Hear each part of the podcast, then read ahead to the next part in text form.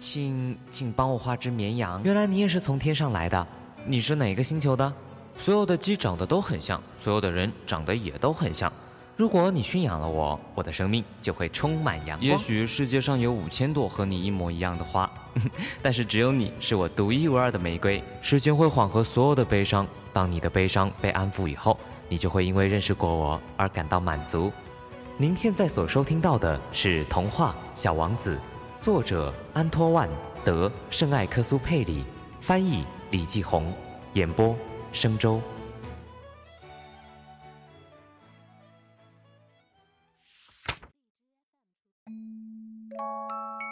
我每天都对小王子的星球、他的离开以及他的旅程有新的了解。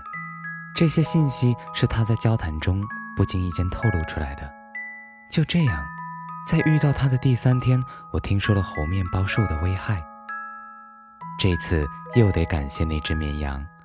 因为小王子突然忧心忡忡地问我：“绵羊真的能把矮小的灌木吃掉吗？”“是的，是真的。”“好啊，我真高兴。”我不明白绵羊能把矮小的灌木吃掉有什么重要的，但小王子又问：“那么它也能把猴面包树吃掉喽？”我跟小王子说：“猴面包树不是矮小的灌木，而是像教堂那么大的乔木，就算它带上整群大象。”恐怕也吃不掉一棵猴面包树。带上整群大象这个说法让小王子哈哈大笑。那必须把它们叠起来才行。但他又说了一句很聪明的话：猴面包树在长大之前，它也是一棵小树苗啊。那倒是。但你为什么要绵羊把小猴面包树吃掉呢？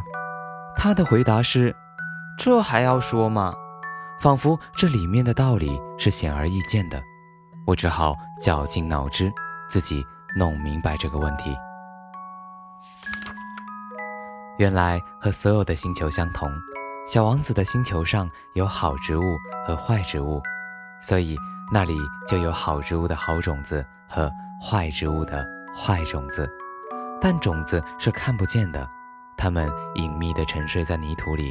直到有的种子突然决定苏醒，接着它会发芽，先是害羞地迎着阳光长出可爱的嫩枝。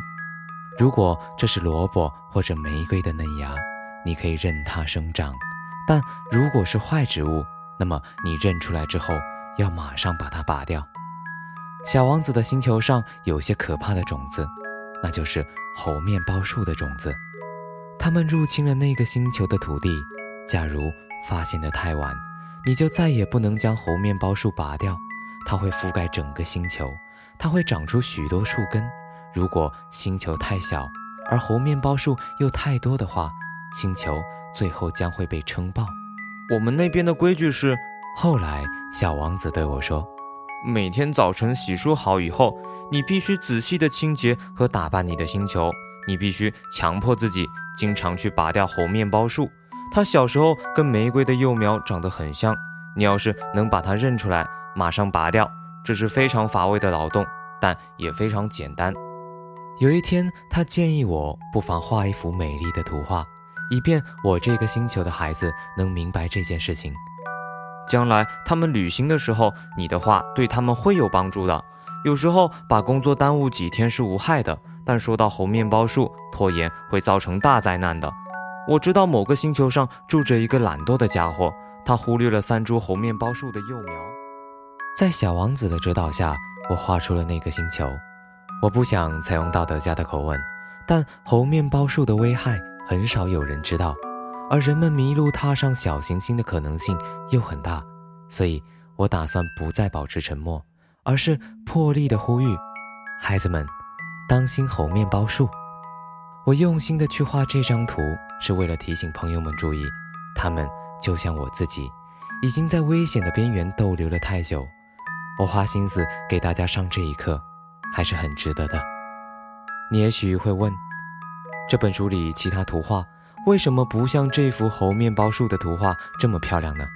答案十分简单，我也想画得这么漂亮，但没有成功。在画猴面包树的时候，有种紧迫感。在驱动着我。小王子啊，我就这样渐渐地了解你那忧伤的小生命。原来在很长的时间里，你唯一的消遣是默默地欣赏日落。我知道这个新的细节是在第四天的早晨，当时你说：“我喜欢日落，我们去看日落吧。”但我们必须等，等什么呀？等日落啊！起初你显得很吃惊，接着忘情地笑了起来，然后你说：“我以为我还在自己的星球上呢。”确实如此，大家都知道，如果美国是中午，那么法国就是黄昏。如果能在一分钟内赶到法国，那就能看见日落。可惜法国太远了，但你的星球很小，你只要把椅子搬动几步就可以了，你随时都能看见黄昏的景色。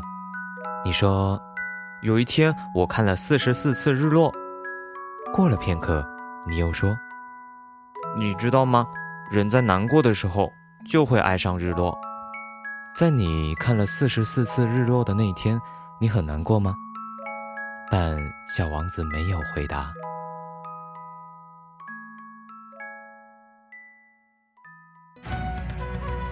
您刚才所收听到的是德国童话《小王子》，演播：生周，感谢收听。